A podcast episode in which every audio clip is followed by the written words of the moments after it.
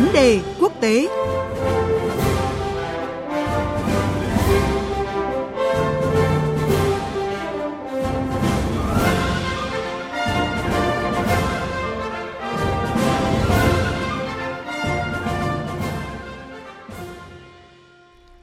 Thưa quý vị và các bạn, trong bối cảnh giao tranh giữa lực lượng của Nga với Ukraine vẫn tiếp diễn tại nhiều thành phố, người phát ngôn Điện Kremlin Dmitry Peskov vừa tuyên bố Nga sẵn sàng đàm phán để giải quyết xung đột với Ukraine bất cứ lúc nào. Tuy nhiên, phía Ukraine vẫn khẳng định chỉ chấp nhận thỏa thuận khi có các đảm bảo an ninh từ Nga và phương Tây. Khi cuộc xung đột Nga-Ukraine vẫn đang ở thế bế tắc sau gần 2 năm, châu Âu, khu vực chịu tác động lớn nhất của cuộc xung đột, đang đứng trước thách thức lớn về duy tinh thần đoàn kết nội khối để tiếp tục thể hiện sự ủng hộ Ukraine cho đến khi nào còn cần thiết. Như lãnh đạo châu Âu từng nhiều lần khẳng định, châu Âu đã trải qua những bất đồng liên quan đến câu chuyện khí đốt rồi ngũ cốc nhập khẩu từ Ukraine. Nhưng khi việc ủng hộ cho Ukraine cả về tài chính và quân sự kéo dài trong thời gian không hạn định, việc xử lý các bất đồng này sẽ không đơn giản khi các thành viên theo đuổi những lợi ích khác nhau. Cuộc trao đổi với phóng viên Anh Tuấn, thường trú Đài tiếng Việt Nam tại Pháp, theo dõi khu vực châu Âu sẽ phân tích rõ hơn vấn đề này. Xin chào phóng viên Anh Tuấn ạ. Xin chào biên tập viên Thúy Ngọc, xin chào quý vị thính giả. Thưa anh, châu Âu được cho là khu vực bị tác động lớn nhất từ cuộc xung đột Nga-Ukraine. Vậy sau thời gian gần 2 năm thì anh đánh giá như thế nào về nhận định là châu Âu đang dần tìm lại được thăng bằng kể từ sau sự kiện này ạ? Vâng, như chúng ta đã biết, cuộc xung đột Nga-Ukraine đã gây ra nhiều biến động lớn trong cuộc sống cũng như tư duy của người dân châu Âu. Và một trong những ảnh hưởng lớn nhất của sự kiện này đó là cuộc khủng hoảng năng lượng. Tính đến thời điểm hiện tại, châu Âu đã rút ra nhiều kinh nghiệm xương máu cho bài học đắt giá của mình. Liên minh châu Âu đã có sự chuẩn bị khá chắc chắn về năng lượng dự trữ cho mùa đông sắp tới. Khối hiện đang có 100 lò phản ứng hạt nhân hoạt động tại 12 quốc gia thành viên với tổng công suất gần 100 gigawatt. Một số nước thành viên nhóm 27 đang tiến hành xây dựng thêm các nhà máy điện hạt nhân mới như Phần Lan, Pháp, Slovakia và Hungary. Điện hạt nhân hiện đang chiếm khoảng 22,1% tổng số năng lượng sản xuất của Liên minh châu Âu. Ngoài ra, theo dữ liệu tổng hợp từ cơ sở hạ tầng khí đốt châu Âu, các cơ sở lưu giữ châu Âu hiện đã lấp đầy trung bình hơn 99% kho lưu trữ khí đốt, tương đương khoảng hơn 100 tỷ mét khối. Và theo Ủy ban châu Âu, tỷ lệ 99% có thể đáp ứng tới 1 phần 3 nhu cầu khí đốt của Liên minh châu Âu trong mùa đông năm nay. Điều này sẽ giúp khối có thể ổn định thị trường khí đốt trong thời gian tới. Có thể nói, châu Âu đã dần lấy lại được cân bằng về mặt năng lượng. Thế nhưng cuộc khủng hoảng năng lượng cũng kéo theo các hệ quả kinh tế khác, đơn cử như lạm phát, Ngân hàng Trung ương châu Âu đã phải chật vật trong vòng 2 năm qua để kiềm chế lạm phát với việc tăng lãi suất 10 lần liên tiếp, khiến lãi suất tiền gửi lên mức 4% và lãi suất cho vay lên 4,5%, những mức cao nhất kể từ khi đồng euro ra đời vào năm 1999. Cho đến nay, sau những nỗ lực không ngừng nghỉ, châu Âu hiện đã tạm thời khống chế được lạm phát và đưa tỷ lệ này về dưới mức 3%, không xa lắm so với mục tiêu đề ra là dưới 2%. Và kết quả này cũng là một sự đánh đổi lớn cho toàn bộ nền kinh tế châu Âu. Hệ quả của biện pháp chế tài này là Ủy ban châu Âu phải liên tục hạ mức tăng trưởng dự đoán cho khu vực đồng euro từ mức 1,1% vào tháng 5 rồi đến 1% vào tháng 9, sau đó rơi xuống mức 0,8 cho tháng 10 và mới đây là 0,6% vào giữa tháng 11. Các con số này cho thấy nền kinh tế khu vực Eurozone đã xuống đến mức đáng báo động. Có thể nói cho đến thời điểm này, châu Âu vẫn đang nỗ lực để tìm lại được thăng bằng cho bài toán kinh tế của mình sau những hệ quả mà cuộc xung đột Nga-Ukraine gây ra. Cuộc xung đột Nga-Ukraine thì đến nay vẫn chưa có dấu hiệu sẽ tìm được lối thoát. Một cái cuộc xung đột kéo dài dường như một lần nữa thử thách tinh thần đoàn kết của châu Âu trong việc duy trì sự ủng hộ cả về tài chính và quân sự đối với Ukraine, thưa anh. Vâng, điều này là hoàn toàn chính xác. Tính đến thời điểm này, theo số liệu từ Hội đồng châu Âu, kể từ khi cuộc xung đột Nga-Ukraine nổ ra, Liên minh châu Âu và các quốc gia thành viên đã viện trợ hơn 82 tỷ euro cho Ukraine. Để dễ hình dung hơn, thì con số này gần bằng 1 phần tư GDP của Việt Nam và gấp 3 lần GDP của Campuchia trong năm 2021. Các khoản viện trợ này bao gồm hỗ trợ ngân sách, quân sự, viện trợ nhân đạo, viện trợ cho người tị nạn, huấn luyện các binh lính, vân vân. Đây quả thật là một nỗ lực không hề nhỏ của Liên minh châu Âu.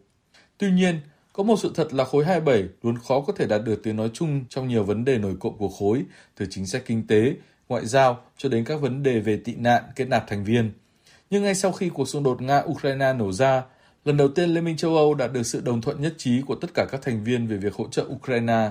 Đây cũng là lần đầu tiên mà cả Liên minh châu Âu hòa mình vào một thể, giơ cao lá cờ đoàn kết và ủng hộ Ukraine. Mặc dù tại thời điểm hiện tại, tình hình kinh tế của nhiều nước khối 27 đang vô cùng khó khăn, nhưng đại đa số các thành viên Liên minh châu Âu vẫn tiếp tục khẳng định sẽ ủng hộ Ukraine. Thậm chí, Liên minh châu Âu còn tính đến việc sẽ đề ra một lộ trình cụ thể cho việc kết nạp Ukraine làm thành viên mới trong cuộc họp vào giữa tháng 12 sắp tới. Có thể nói cho đến nay, Liên minh châu Âu vẫn đồng nhất trong việc ủng hộ Ukraine. Thế nhưng, câu hỏi được nhiều chuyên gia đặt ra gần đây là liệu Liên minh châu Âu có thể duy trì tần suất ủng hộ cho Ukraine khi mà cuộc xung đột ngày càng có xu hướng nâng tầm và căng thẳng hơn, khi mà nền kinh tế chung châu Âu ngày một xấu đi, khi mà các nguồn tài nguyên của Liên minh châu Âu ngày một cạn kiệt. Đơn cử như mới đây, đại diện cấp cao về chính sách an ninh và đối ngoại kiêm phó chủ tịch Ủy ban châu Âu, ông Joseph Borrell cho biết ngành công nghiệp quốc phòng châu Âu phải tăng cường sản xuất để có thể đáp ứng mục tiêu cung cấp một triệu của đạn pháo cho Ukraine vào tháng 3 năm tới.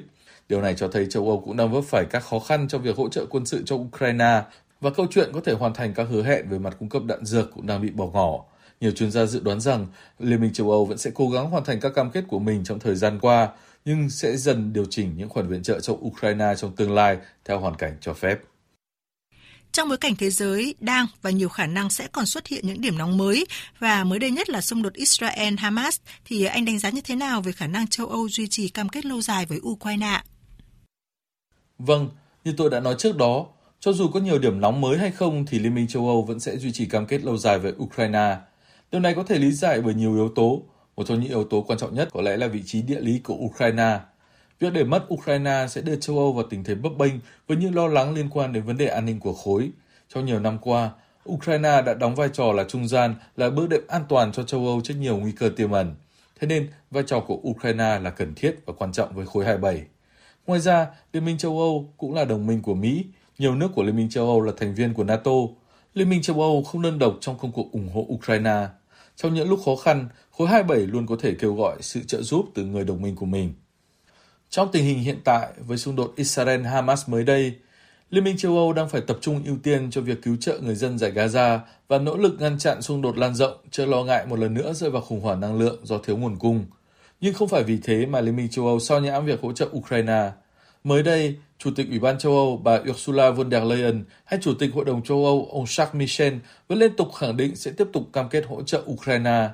Ngày 24 tháng 11 vừa qua, Ủy ban châu Âu đã viện trợ thêm cho Ukraine 1,5 tỷ euro, nâng tổng số viện trợ trong năm 2023 lên 16,5 tỷ euro cho các kế hoạch tài chính vĩ mô.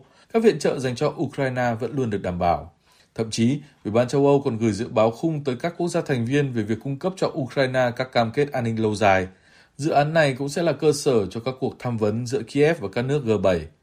Chưa kể đến, cũng trong tháng 11, Ủy ban châu Âu cũng gửi khuyến nghị đến Hội đồng châu Âu với mong muốn mở ra các cuộc đàm phán về việc gia nhập khối 27 với Ukraine.